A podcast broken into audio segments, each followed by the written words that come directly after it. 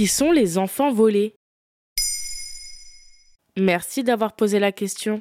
On les appelle des enfants volés car pour la plupart, ils ont été adoptés par des Français sans le consentement des parents biologiques. C'est au journal Le Monde que l'on doit les révélations au sujet de l'un des plus gros scandales d'adoption illégale entre la France et le Mali.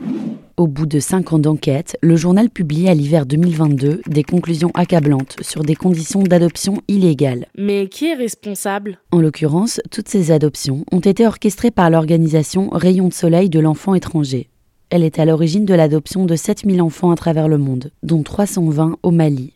L'enquête révèle les méthodes illégales de l'association. Par exemple, elle a assuré l'adoption d'une enfant malienne, Marie, par un couple de parents français au Mali en 1989. En 2018, la jeune femme fouille dans son dossier d'adoption et trouve des incohérences. Elle découvre que l'association Rayon de Soleil avait menti sur le consentement de sa mère biologique, Fatoumata, à l'adoption. Dans la foulée, d'autres parents maliens s'étaient manifestés pour révéler des manœuvres d'enlèvement similaires, dont l'association s'est défendue évidemment. Mais Rayon de Soleil n'est pas la seule responsable. Qui d'autre est mis en cause? Potentiellement l'État français. Entendu par les journalistes, l'association Rayon de Soleil renvoyait systématiquement vers le Quai d'Orsay, ministère des Affaires étrangères, qui, apparemment, vérifiait les procédures. Mais plusieurs manquements ont été identifiés. Des visas injustifiés auraient été délivrés aux enfants adoptés pour qu'ils voyagent.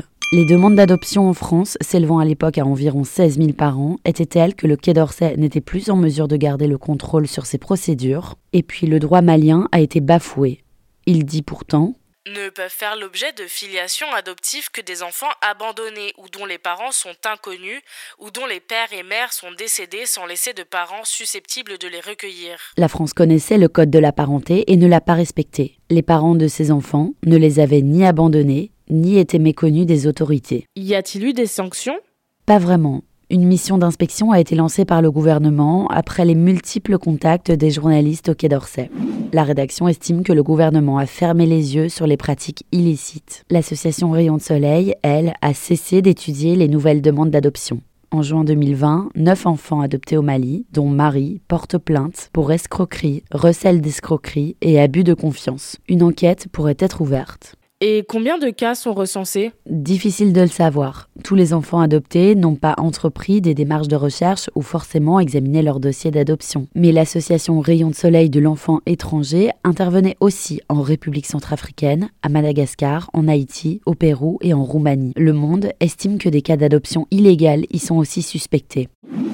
Mais il y a d'autres pays concernés. C'est le cas du Sri Lanka où plusieurs parents français ont témoigné avoir connu des conditions d'adoption douteuses comme des délais très courts. C'est ce que raconte Véronique Piazet-Moyen dans un entretien sur France Inter en décembre 2022. Voilà qui sont les enfants volés. Maintenant, vous savez. Un épisode écrit et réalisé par Johanna Cincinnatis. Ce podcast est disponible sur toutes les plateformes audio.